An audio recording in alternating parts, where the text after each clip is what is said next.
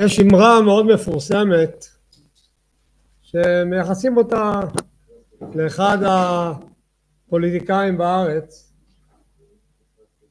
אני לא מדבר פוליטיקה אבל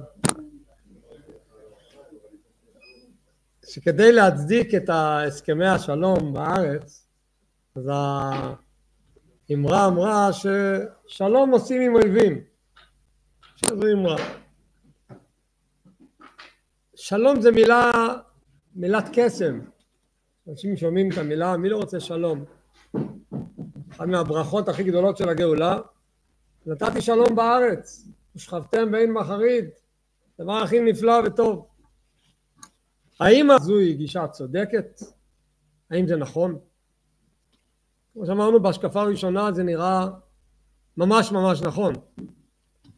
אבל יש כאן אבל גדול. זה נכון, אבל לא לכל סוגי האויבים.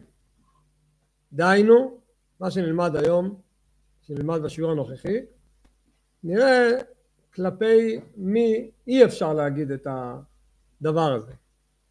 נקדים ונאמר, הנביא ישעיהו אומר, אין שלום אמר השם לרשעים. דהיינו, יש כאלה, אומר הנביא ישעיהו, שלא שייך כלפיהם לומר את המושג הזה שלום. להם צריך להגיד הפוך, שלום ולא להתראות. טוב, יש הרבה מה לדבר בנושא, אם נרצה לדבר uh, על המצב הכללי שלנו בעולם באופן כללי, בארץ בפרט, במיוחד שהיום נמצאים במצב כזה שרוב האנשים מבינים כבר את המסקנה של אותו עניין הרבי בזמנו זעק עליה הרבה בתחילת הדרך והיום יודעים שאם היו מקשיבים לדבריו הברורים של הרבי הרבה שפיכות דמים היה נמנע פה אבל בשיעור הנוכחי אנחנו נדבר על המושג הזה בקשר לעבודת השם. בקשר לעבודת השם הפרטית של כל אחד ואחד איפה קיים המושג הזה, איפה מתבטא העניין הזה של שלום, עם מי כן ועם מי לא ואיך בעבודת השם. אנחנו לומדים את זה ברצף של שיעורי התניא ועוד מעט אנחנו נלמד את זה מתוך דבריו הנפלאים של בעל התניא. אנחנו מדברים על המאבק הקיים בנפש בין טוב לרע. מכירים את זה בשפה יצר טוב ויצר הרע. איך עושים שלום אמיתי בין שני הצדדים הללו? שיעור קודם גם דיברנו על שלום דיברנו על הפסוק שאיתו פותח האיגרת והיה מעשה הצדקה שלום. הזכרנו שיש מושג שנקרא שכולם מכירים עושה שלום במרומיו יש במרומים מחלוקת צריך לעשות שלום. דיברנו מי בדיוק רב עם מי במרומים. אז דיברנו שיש המלאך מיכאל והמלאך גבריאל ואיך הקדוש ברוך הוא עושה שלום בין קו החסד לקו הגבורה שם גבריאל צודק ומיכאל צודק. הם שניהם קווים בקדושה. שניהם קווים נכונים באמת האלוקית. רק מה? יש גם קונפליקט בתוך הדרכים של אמת חסד מושך לכיוון אחד וגבורה מושך לכיוון הפוך. צריך לבוא כאן איזה גילוי גדול, אור עליון, שייתן לשני הצדדים להבין שאתם באמת לא סותרים, אתם יכולים להשתלב ביחד ולהיות שלום ביניכם. דיברנו גם את הדוגמה איך שבמכת אה, ברד היה אש ומים שהתחברו להם יחד והקדוש ברוך הוא חיבר ביניהם והאש והמים הלכו יחד במכה ולא היה סתירה כאן, לא הייתה בעיה, למה? כי שניהם הבינו כמו שציטטנו את דברי רש"י לעשות רצון קונם עשו שלום ביניהם זאת אומרת מדובר בשני כוחות אלוקיים רק התנועה הפרטית היא שונה. אנחנו בשיעור הנוכחי נלמד על שלום באופן אחר. בין הטוב לרע במלחמה בין הקדושה לקליפה פה לא שייך לבוא ולומר אוקיי בוא נעשה שלום גם הקליפה צודקת גם הקדושה צודקת גם הטוב צודק וגם הרע צודק בוא נראה איך משלבים ביניהם לא פה אין אפשרות כזו. פה השלום יבוא לידי ביטוי איך שבסופו של דבר אנחנו נוציא את הרע מהמשוואה ויהיה רק טוב, זה יהיה שלום. גם להגיע לזה, זה באותה דרך כמו שדיברנו בעושה שלום ממרומיו, אור יותר גבוה משניהם יגרום לזה גם פה אותו דבר כפי שנראה. אבל פה בעצם מה שאנחנו מדגישים, השלום לא דומה לשלום הקודם. כי פה השלום לא בא לשלב בין השניים, פה השלום בא להראות מה העיקר ומה האמת ומה שלא נעלם מהאופק בכלל. בואו נראה כמה דוגמאות ונדבר על זה קצת בצורה יותר מפורטת. כשהקדוש ברוך הוא ברא את העולם, הוא ברא בעולם טוב והוא ברא בעולם גם רע. הטוב והרע כפי שהם היו בבריאת העולם הם לא היו מעורבבים. היה טוב והיה רע. שניהם קיימים. מי הראשון שעשה את המיקס, את התערובת בין טוב לרע? מי פעל את זה? אדם הראשון. בחטא הראשון של אדם הראשון, ככה מבואר באריכות בחסידות, בקבלה, האדם הראשון יצר את התערובת הזו בין הטוב לבין הרע. ומאז אין בעולם טוב מוחלט ואין בעולם רע מוחלט. יש תערובת. בכל טוב יש קצת רע, ובכל רע יש גם משהו טוב. הכל מעורבב. והערבוב הזה שיש בין הטוב לרע הוא לפעמים כל כך גדול, כל כך מבלבל, שפשוט קשה להכיר מה טוב ומה רע. לפעמים זה נראה לך, וואו זה כל כך טוב, אבל בעצם זה מעטפת, זה רע. ולפעמים הפוך. התערובת פשוט גורמת בלבול גדול. לפעמים אתה לא יודע על סיטואציה שאתה נתקל איתה, אם זה טוב או רע, אבל זה. כשאתה בא לבחון אצל השני, לפעמים גם בתוך עצמך. אתה בתוך עצמך לא יודע לתת לעצמך את, ה, את הציון, רגע, מה שאני עושה עכשיו זה טוב או רע? יש פתגם בספר המפורסם, ספרון, היום יום של הרבי, יש שם פתגם בכ"ג סיוון. אני אצטט חלק מהפתגם, הוא מדבר שם על היצר הרע. ושם כתוב בפתגם שלפעמים היצר הרע מתלבש בלבוש צדיק תמים, ענב, בעל מידות טובות, וזה בעצם תחפושת. הוא אומר שם שלכל אחד יש את הנפש הבהמית שלו, והנפש הבהמית הוא לפעמים ערמומי, הוא מביא גם דוגמה. לפעמים הוא בא אליך, היצר הרע, ואומר לך, דוחף אותך, ת, תשב תלמד עכשיו תורה. דוחף אותך, תתבונן עכשיו בהשכלה אלוקית גדולה. זה עצת היצר. זה נראה לך מה? זה דחף חזק ללכת ללמוד. כנראה תבדוק, אולי אשתך ביקשה ממך לשטוף כלים עכשיו. והיצר הרע אומר לך, מה הכלים עכשיו? ללמוד תורה. אני רוצה, פתאום יש לך קור, רצון כזה ללמוד תורה. זה נראה לך ממש ממש טוב. אבל זה היצר הרע בא אליך לפעמים בתחפושת.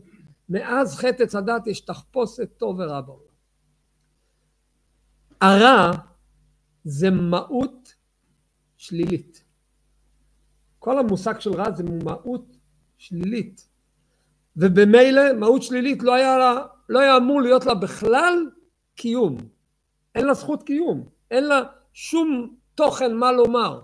אז איך בכל אופן היא קיימת? בגלל התערובת. הרע יונק מהטוב.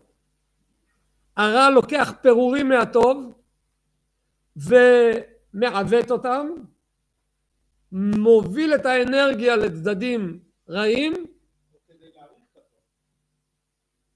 והוא חי מזה, הוא גדל מזה, אבל מה בעצם גורם לו לגדול? היניקה מהטוב.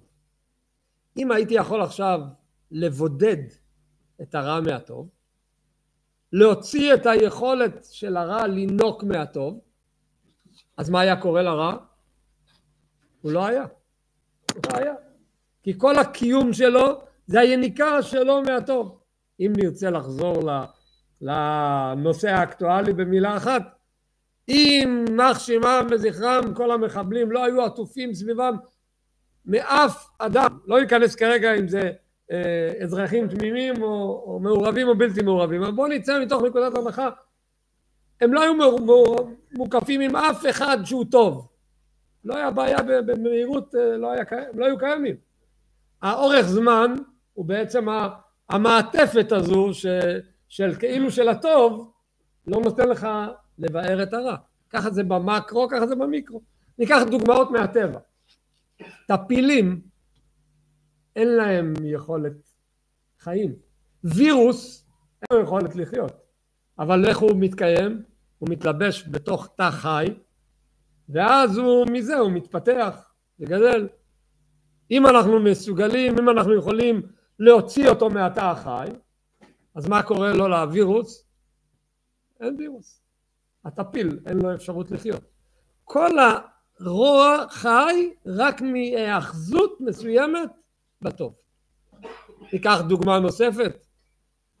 אם לא היו לגנבים אף אחד מהשוק האפור שקונה מהם את הסחורה, אז פשוט לא היו גנבים. הגנבים מתקיימים כי יש, יש להם uh, מקור איפה הם יכולים להעביר את הסחורה שלהם. אם היה אפשר לנתק את העולם התחתון מהכלכלה הלגיטימית, אז לא היה עולם תחתון. בסופו של דבר, החיים של הרע בא מהטוב. יש איזה שטח אפור כזה, ומשם הרע יונק, ואז דרכו הוא יונק מהטוב האמיתי, וככה העסק עובד. הבלבול הזה, בסופו של דבר יוצא שהאדם במעשה טוב מסוים לא שם לב, אבל הוא בשרשרת מסוימת מעניק כוח גם לרע. תכף נראה איך זה בעבודת השם, מה נדרש מאיתנו. למשל, נביא דוגמה נוספת. יש בגמרא שלוש או ארבע מקומות שדנים על סיטואציה מסוימת, לא משנה כרגע הדוגמה, אני רוצה להגיע רק לשורה התחתונה, ושם מביאים בגמרא מסקנה שלא צריך להעניש את מי שעשה את המעשה הרע, אלא צריך להעניש את מי שנתן לו את המוטיבציה לעשות את המעשה הרע. ואז שואלים בגמרא למה, אבל מי שעשה את המעשה הרע זה פלוני, עונה הגמרא באמרה, והפכה להיות אמרה שהיא מוכרת, אבל במקור זה כתוב בארמית. האמרה אומרת, לאו עכבר הגנב, חור הגנב. תרגום, לא העכבר הוא הגנב, החור הוא הגנב. אם לא היה לעכבר חור איפה להחביא את, ה, את הדברים שלו, או אם לא היה לו חור מאיפה להיכנס, העכבר לא היה לוקח כלום. אז מי נותן אנרגיה לעכבר?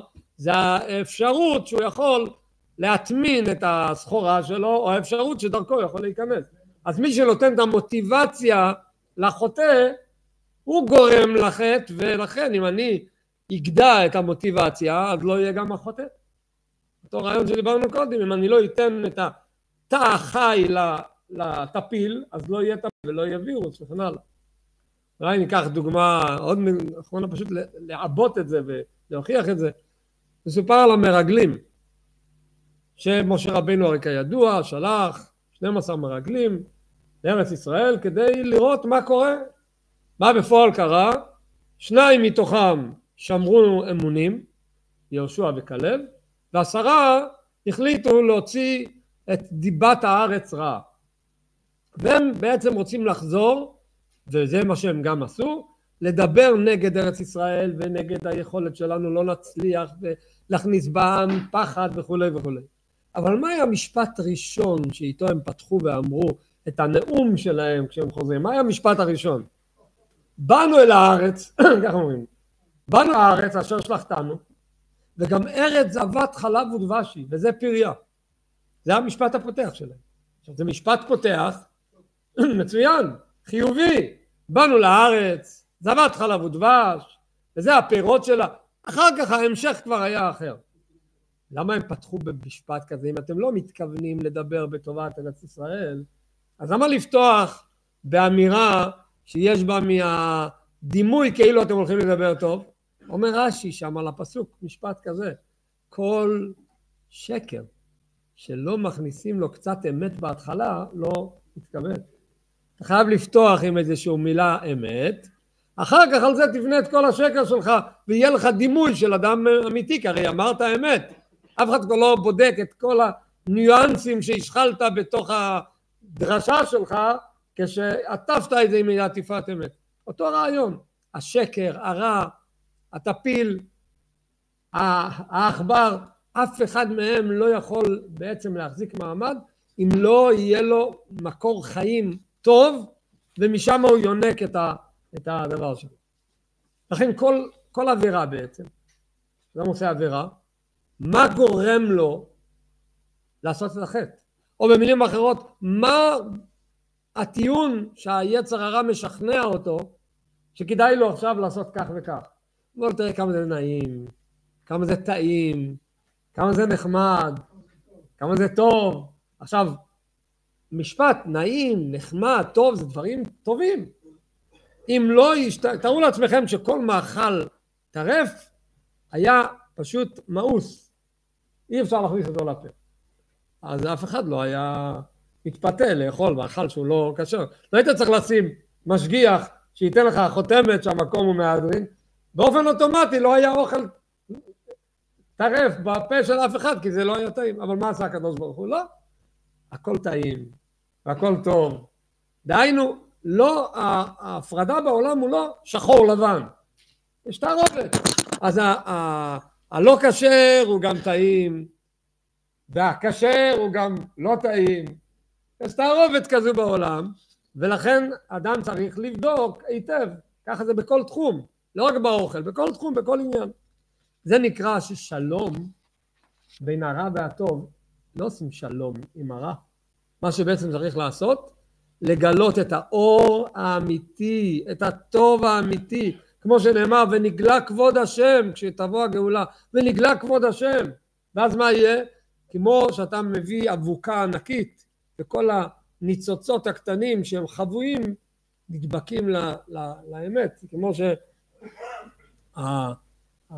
היה פעם בזמן, אחרי השואה, הרי היו הרבה ילדים יהודים ששמו אותם בכל מיני מקומות, בתי יתומים, בתי ילדים, כאלה שבאמת ההורים שלהם נרצחו וכדומה.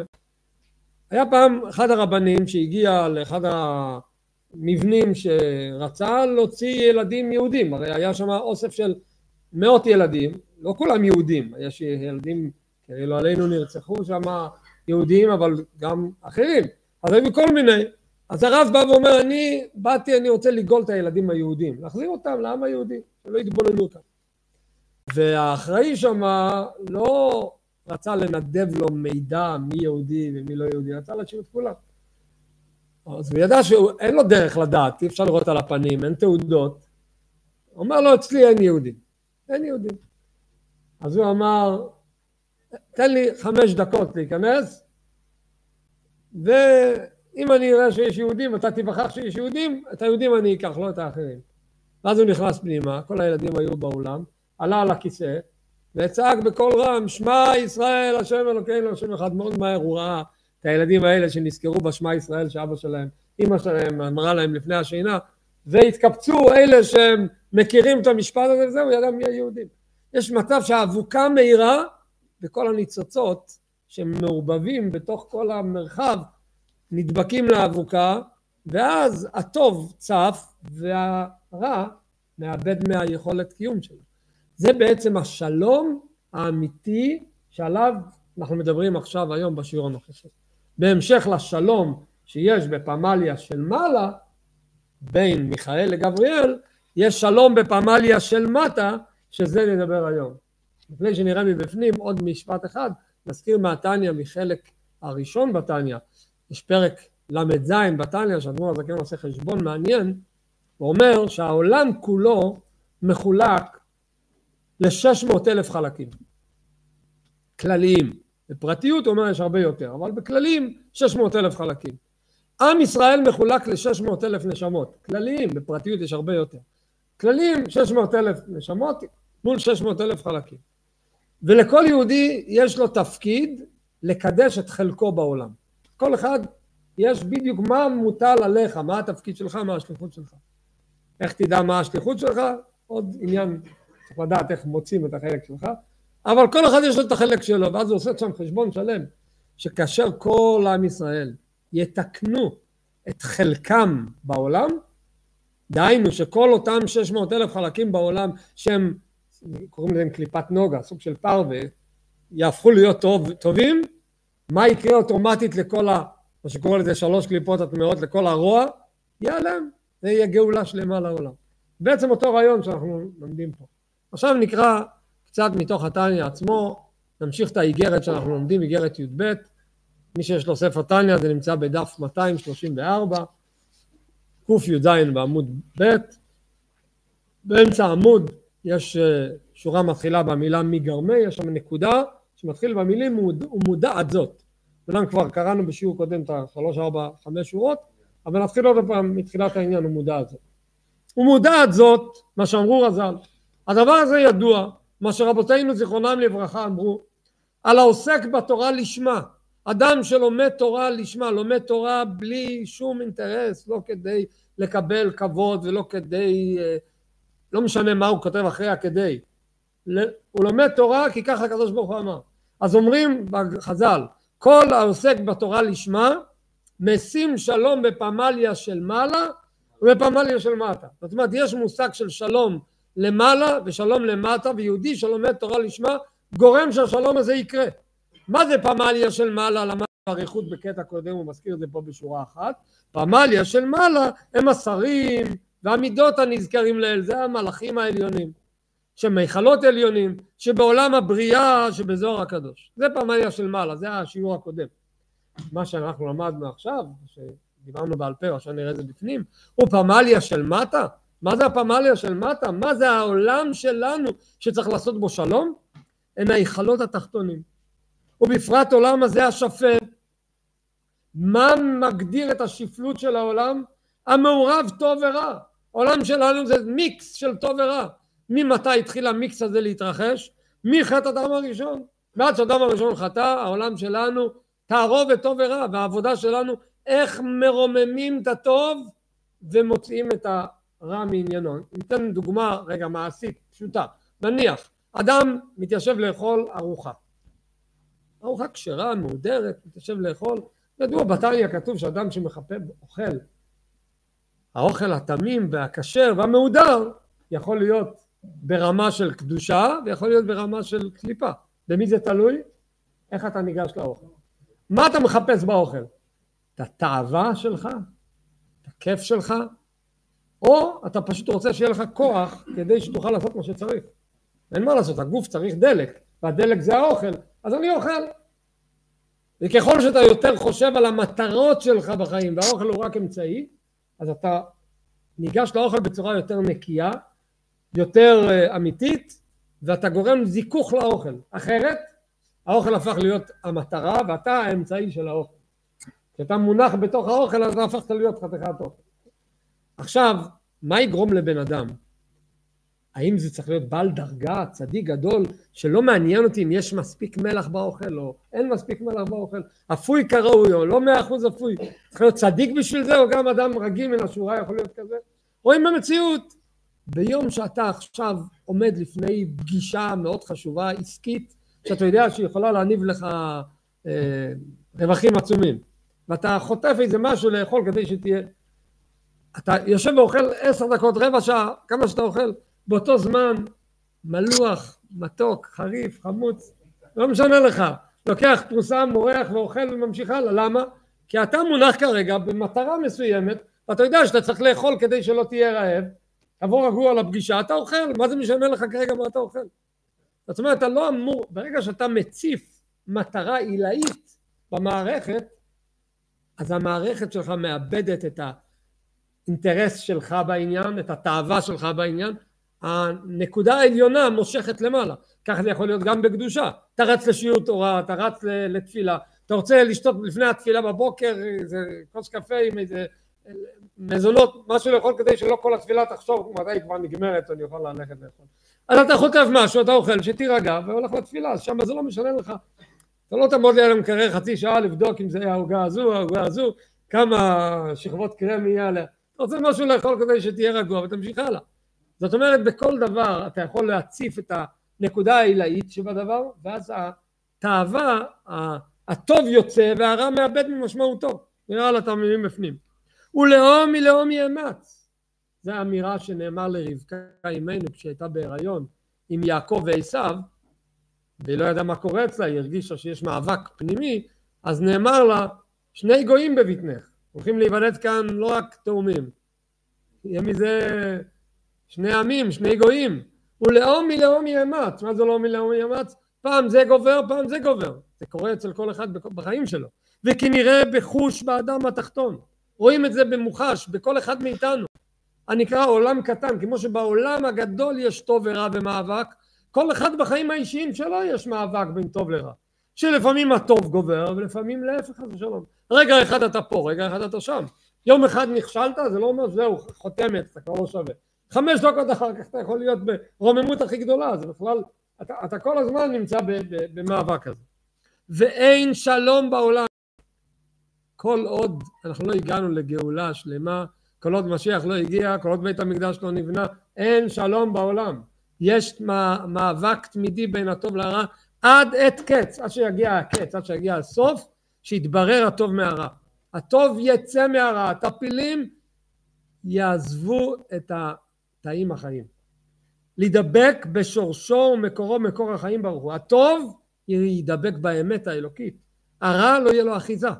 ואזי מה יקרה לרע? יתפרדו כל פעלי אבן. כל פועלי אבן זה כינוי לכל העניינים השליליים, פשוט יתפרדו, הם יפרדו מהטוב, אין להם שום יכולת קיום. ורוח הטומאה יעבור מן הארץ כשיתברר מתוכו בחינת הטוב המחייהו. מי מחיה את הרע? הטוב. ברגע שהטוב משתחרר אז נהיה שלום בעולם, נהיה טוב בעולם. ובירור זה, איך זה יקרה? יהיה גם כן על ידי גילוי אלוקותו למטה. בהערה רבה והשפעה עצומה. איך הגילוי הזה יהיה? כמו שדיברנו בפמליה של מעלה. מה עושה שלום בין מיכאל לגבריאל? הערה אלוקית גבוהה. גם פה, מה עושה שהטוב יפסיק להיות שותף של הרע? שיהיה גילוי אלוקי יותר גדול, הטוב ידבק באמת והרע ייעלם. כמו שכתוב כי מלא הארץ דעה את השם, ככה הפסוק מביא, הרמב"ם מביא את זה בסוף ספרו, תיאור מה יהיה בגאולה, מלא הארץ דעה את השם, כל העולם יעניין אותו דבר אחד, מה הקדוש ברוך הוא רוצה. יפסיקו להתעניין מה טוב לי וכמה כסף אני מרוויח ואיזה שטח אני רוכש. כל הדבר הזה ייעלם מהעולם, זה נראה לנו היום דמיוני מה זה יכול... ייעלם מהעולם דבר כזה. כן, כל זה ייעלם מהעולם. ככה הנביא אומר, ונגלה כבוד השם. אדם היום יכול ללמוד תורה וכל הלימוד שלו זה מלא מלא אינטרסים הוא מחפש, זה הופך אותו לבעל גאווה, הוא מחפש את הכבוד, איך אמר פעם איזה ראש ישיבה ראה תלמיד, התחיל ללמוד והלימוד גרם לו ככה קצת אה, גאווה מדי גדולה, לאט לאט הוא רואה את הכיפה שלו נמצאת כבר על חצי הראש. אז הוא שואל אותו, עוד כמה מסכתות בש"ס אתה צריך ללמוד כדי שהכיפה תרד בכלל מהראש. היינו, הוא הרגיש שהלימוד גורם לו ישות. איך יכול להיות? לימוד תורה גורם ישות? אבל מה לעשות, כשהטוב מעורב ברע, אתה יכול להשתמש בידע שלך להגדיל את האגו שלך ולנגח את האחרים, ואז הלימוד שלך הופך להיות uh, יותר רע מאשר טוב. זה, התערובת הזו יכולה להיות רק עכשיו, אבל כשהטוב יהיה טוב אמיתי, לא יהיה כזה דבר. וזהו בכללות העולם לעתיד. מתי זה יקרה בעולם? לעתיד. אז מה? אז אנחנו יושבים ולומדים עכשיו עתידנות, או שאנחנו לומדים אקטואליה. אז הוא מיד מוסיף. נכון שבכללות העולם, במקרו, זה יהיה לעתיד לבוא. אבל אתה יכול להביא גאולה לעולם שלך היום. כל אחד יכול לגרום שינוי בחיים של עצמו עכשיו. אך באדם התחתון, מי זה האדם התחתון? כולנו אנשי העולם התחתון במובן הפיזי של העניין. אנחנו, האדם התחתון, בכל עת מצו. יש פסוק בתהילים. על זאת תתפלל כל חסיד אליך לעת מצו. יש עת מצו, זה זמן שהקדוש ברוך הוא מצוי לו. מתי הקדוש ברוך הוא מצוי לאדם? מתי המפגש בין יהודי לבורא עולם? התפילה. כשאתה בא להתפלל, אתה נפגש איתו. כתוב שיהודי לומד תורה הוא כמו תלמיד אצל הרב, וכשיהודי מתפלל הוא כמו בן אצל האבא. כשאתה בא להתפלל, אתה יכול עכשיו בתפילה להביא לעצמך גאולה. חמש דקות של גאולה. להתנתק מכל העניינים שמבלבלים אותך ולדעת שהכל זה... אתה רץ כל היום סביב מה? עכשיו הגעת לנקודה. עכשיו הגעת לרגע שתיתן לנשמה שלך קצת אנרגיה. אז כל אחד אך באדם התחתון בכל עת מצוא זו תפילה, או שהייתי מזומנים להתבודד עם קונו, או כל אחד אחר יש לו את הזמן שבהם הוא מתבודד עם קונו, יש לו עת רצון, זה יום הולדת שלו היום, יום הולדת הוא רוצה קצת לעשות חשבון נפש עם עצמו, זה יום שבת, זה יום חג, בכל הזדמנות כזו, אז אתה מאבד את השייכות לעולם. מסופר על אחד מהצדיקים, קראו לו רבי חיים מצאנז, אחד מגדולי הצדיקים, הוא סבל כל חייו מכאב רגל, בעצם היה לו איזה אינפקציה מסוימת ברגל מקטנות ולא הצליחו לרפא את זה, כל, הוא פשוט סבל, כל תזוזה ברגל מאוד מאוד כאבה לו. פעם הוא בא לבקר אצל הצדיק רבי נפתלי מרופשיץ, ורב חיים מצאנז הוא התחיל להתפלל, תוך כדי תפילה הוא התלהב, התחיל לרקוע ברגל. והרבנית של רבי נפתלי רואה, ידעה שהוא סובל על הרגל, והיא רואה שהוא מתפלל ורוקע ברגל הכואבת. אז היא אומרת לבעלה, היא כבר לא יכלה לראות את זה, היא אומרת לבעלה, לצדיק, תיגש אליו, תגיד לו שלפחות ירקע ברגל הבריאה, למה הוא צריך לרקוע ברגל הכואבת? למה הוא מכין לעצמו? אומר רב נפתלי לאשתו, אם רב חיים היה בכלל יודע באיזה רגל הוא רוקע בזמן התפילה, הייתי יכול להגיד לו. אבל כרגע בזמן התפילה, הוא בכלל לא מרגיש שיש לו רגל ויש לו כאב ברגל, אין לי מה לדבר איתו. הוא לא יבין בכלל מה אני רוצה ממנו. הוא כרגע מתפלל. הוא כרגע לא נמצא בעולם הרגיל והוא יודע, זה כואב, הוא, הוא לא נמצא פה בכלל. כמו גם הצדיק ממוזיץ', כן? יש כזה דבר שאתה מתרומם. זה מה שהוא אומר כאן. אדם יש לו זמנים מסוימים שהוא מתבודד עם קונו. כל אחד לפי מעשיו זוכה למעין בירור זה. זכית למעין גאולה. לא הגעת לגאולה, אבל מעין גאולה זכית. על ידי עסק התורה לשמה וכן על ידי הצדקה. אותו דבר, אתה תיתן צדקה, נתינת צדקה זה גם הזדמנות שלך להתרומם, לצאת מהשיקולים, כי אדם הוא מאוד רכושני, וכסף שהוא הרוויח אותו בעמל רב, מה פתאום שהוא ייתן אותו למישהו אחר? אז הוא יודע שיש מצווה שנקראת צדקה, אז הוא ייתן צדקה, אבל הוא ייתן במינון כזה ש, שזה לא יכאב לו. יש, נזכר שהיה משפחה מאוד עשירה, קראו לה משפחת רוטשילד, ברון מרוטשילד ידוע. אחד מבני המשפחה, הוא גם היה עשיר גדול, פעם אה, שאלו אותו, בכמה כסף מוערך הרכוש שלך? רצו לשמוע מה הוא, מה, כמה, כמה הוא חושב שהוא שווה. אז הוא חשב כמה דקות והוא אמר סכום שלכל הדעות הוא היה הרבה פחות ממה שבאמת היה לו. סכום הרבה יותר קטן. אמרו לו, משהו זה לא מסתדר, יש לך הרבה יותר. לא, לא, לא. הכסף שלי זה הצדקה שנתתי. זה שלי, זה אף אחד לא ייקח לי כבר. כל השאר, היום יש לי, מחר אולי לא, אני לא יודע. אבל שלי, זה מה שיש, זה שלי. הוא ידע להסתכל על הדבר הזה. צדקה זה נתינה שאתה יוצא מעצמך. אתה יוצא מה... זה... לא מה אני מרוויח וכמה יש לי, אלא מה הקדוש ברוך הוא רוצה ממני. לכן הוא מוסיף, וכן על ידי הצדקה. כשאתה נותן צדקה זה סוג של תפילה, זה סוג של התחברות עם הקדוש ברוך הוא. ולפעמים זה יותר קשה מאשר תפילה. עדיף לשבת שעה שלמה להגיד את כל התהילים, מאשר לתת אה, סכום לצדקה. וכמה אני קונה את הצדקה, כמה תהילים אני אשלם בשביל הצדקה. הוא הפוך. כמו שכתוב, מה אומרת הגמרא? רבי אלעזר יאיב פרוטה לעני, בעד המצלי. רבי אלעזר לפני התפילה היה נותן פרוטה לעני ואז הוא היה מתפלל. אנחנו חושבים לעצמנו פרוטה, כמה זה פרוטה? פרוטה בערך של היום, מה זה פרוטה? זה עשר אגורות זה פחות מפרוטה, עשרים אגורות זה כבר פרוטה וחצי אולי, משהו כזה.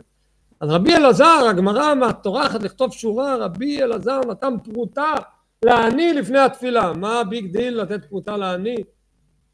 רבי אלעזר היה עני מרוד. לתת פרוטה בשבילו זה היה הקרבה.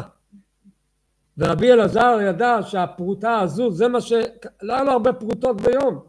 זה הוא נתן כל יום לצדקה. זה בא... הגמרא באה להראות מה זה נקרא נתינה עם הקרבה.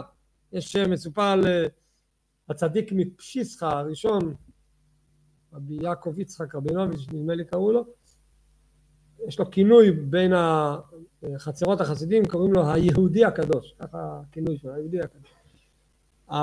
הבן שלו לא עלינו היה חולה והגיע לערש דווי ממש אחרי ייאוש מוחלט של כל הרופאים. אמר הצדיק לאשתו, אני מבקש כל מה שיש לנו, אבל הכל, בכל מכל כל, תני הכל לצדקה, שלא יישאר כלום. הוא אמר לעצמו, אם אני אתן את עצמי לגמרי, הקדוש ברוך הוא יעשה כאן אה, נס גדול, למעלה מההיגיון ומסירות נפש כזה. זה רגע של מסירות נפש, זה הרי איגרת שאדמו"ר הזקן רוצה מאוד מאוד לחזק את העניין הזה של נתינת הצדקה, לכן הוא מדגיש את זה. על כל פנים נמשיך לקרוא. דכתיב, למה רבי אלעזר נתן פרוטה לפני הצדקה? הוא אמר, הפסוק אומר, אני בצדק אחזה פניך. בצדקה אני יכול לחזות בפניך, דהיינו להיפגש איתך בתפילה. היא בחינת גילוי הערה בהשפעת הדעת והתבונה להתבונן בגדולת השם. אני רוצה בתפילה להתבונן בגדולת השם ואני רוצה שידבק בי משהו מהקדושה ושהתפילה שלי תהיה מרגשת. אני צריך לזכות לקבל מהקדוש ברוך הוא אפשרות להתרומם בתפילה ושזה לא יהיה רק מלמול מילים. למה שאני אזכה לכך? אני אתן את עצמי לפני התפילה למישהו אחר אז הקדוש ברוך הוא יעשה איתי צדקה וייתן לי גם אפשרות להרגיש אותו. ולהוליד מזה דחילו ורחימו שכליים, יהיה לי מזה רגש, דחילו ורחימו, זה אהבה ויראה, דחילו זה יראה ורחימו זה אהבה, יהיה לי רגש לקדוש ברוך הוא מהתוצאה מזה. אז הוא מסיים את הקטע הזה ואומר, ועל ידי זה, מה קורה כשאדם מתרומם בתפילה, בצדקה, בלימוד תורה לשמה, זה הפרטים שהוא פירט קודם, ועל ידי זה נברר הטוב להשם ונפרד הרע, זה מה שגורם שהטוב והרע מתפרדים, ואיך קוראים למצב הזה שהטוב והרע מתפרדים? שלום. אנחנו רגילים ששלום זה חיבור. פה אנחנו אומרים מה זה שלום בעולם הזה? תפריד את הרע מהטוב, זה השלום. זה השלום, כי כל עוד הרע מעורבב בטוב, אז הרע ממשיך לנהוג, וכשהרע ממשיך לנהוג ימשיך להיות רע. אין ברירה, צריך לנתק את הרע מהטוב, בנפש שלנו. להוציא את השייכות שלנו, וכל אדם, כל יום, צריך לדעת, לדעת התקדמתי בעוד פסיק. התאוות שלי של היום הם לא כאלו גסים כמו אתמול, משהו נהיה יותר עדין. ומחר יהיה עוד יותר עדין. זה אומר שנפרדתי ממשהו מהרע של אתמול והתקדמתי יותר לטוב. כמו שכתוב, כמו שאומר שלמה המלך, מצרף לכסף וכור לזהב ואיש לפי מעללו. מה אומר שלמה המלך? אומר משל. איך אני יודע מיהו איש טוב? בדיוק איך אני יודע שיש לי כסף או זהב שהוא טהור. הרי המתכת הזו, הזהב, הכסף, אלו מתכות שיש בהן הרבה סיגים בפנים, הרבה פסולת. והתפקיד של הצורף, מצרף לכסף, מצרף זה הכלי שאיתו הצורף עובד. כור לזהב, כור זה הכלי שיש בו אש ואיתו ה... מי שעובד עם הזהב עובד. מה הפעולה הזו גורמת? היא מוציאה, היא מזקקת, היא מוציאה את הסיגים מכלה את, הזיק, את הסיגים, צורפת אותם, ונשאר זהב נקי. וככל שעוברים על הפעולה הזו עוד הפעם ועוד הפעם, זה עובד, עובר עוד תהליך של זיכוך ועוד זיכוך, זה, זה עבודה. אומר שלמה המלך, אותו דבר, איש לפי מעללו. כשאתה רואה בן אדם שמהללים אותו ומשבחים אותו, אנשים אוהבים אותו, ואנשים אומרים עליו טוב, תדע לך שהוא אדם מזוקק, הוא אדם טוב. כמו שהכסף עובר זיקוק במצרף, או הזהב עובר זיקוק בכור. בכור. זה הפירוש הפשוט בפסוק. בחסידות מביאים את הפסוק הזה ומפרשים אותו בפירוש פנימי. מעללו לא לפי איך שאנשים מהללים אותך, אלא מעללו זה לפי שאתה מהלל את הקדוש ברוך איך שאתה מתפלל. ככל שאתה מתפלל יותר, תדע לך שהתפילה זה כמו עבודת הצורף. כשאתה נכנס לתפילה, הנפש שלך עוברת עכשיו תהליך בקור, דהיינו להוציא את הסיגים, להוציא את הפסולת ולהשאיר זהב יותר נקי. לפי מעללו כמה שיותר תהלל, כמה שיותר תתפלל, כמה שתהיה יותר רציני, יותר פנימי, אז אתה תהיה יותר נקי, יותר טהור. ככה נברא הטוב ונפרד הרע כבירור ופירוד השיגים מכסף וזהב במצרף וכור. כמו שהכסף והזהב מוציאים את ה... את ה כמו שהמצרף והכור מוציאים את הפסולת, ככה ההילול של התפילה של היהודי מוציא ממנו את, ה, את הפסולת ועושה שלום אמיתי, גאולה אמיתית בחיים האישיים שלו. זה בעצם הנקודה שאנחנו רצינו להעביר, אם נפתח מה שפתחנו, האם נכון לומר שלום עושים עם אויבים? אני חושב שיש לנו את התשובה. אם אויבים הכוונה היא במובן רע, אין אפשרות. אתה לא יכול לעשות איתו שלום במובן, כי ככל שאתה תעשה איתו שלום, הוא ינוק ממך כל הזמן, הוא לא ייתן לך חיים. הדרך היחידה זה להפריד את הטוב מהרע, בעיקר בנפש שלנו. כי מה שאנחנו עושים בנפש שלנו, אז זה בעזרת השם יפעל שזה ייקח, יקרה, יקרה ככה גם בעזרת השם בעולם אה, הגדול בעזרת השם. לרומם את הטוב, ואז ממילא הרע ייעלם כמובן.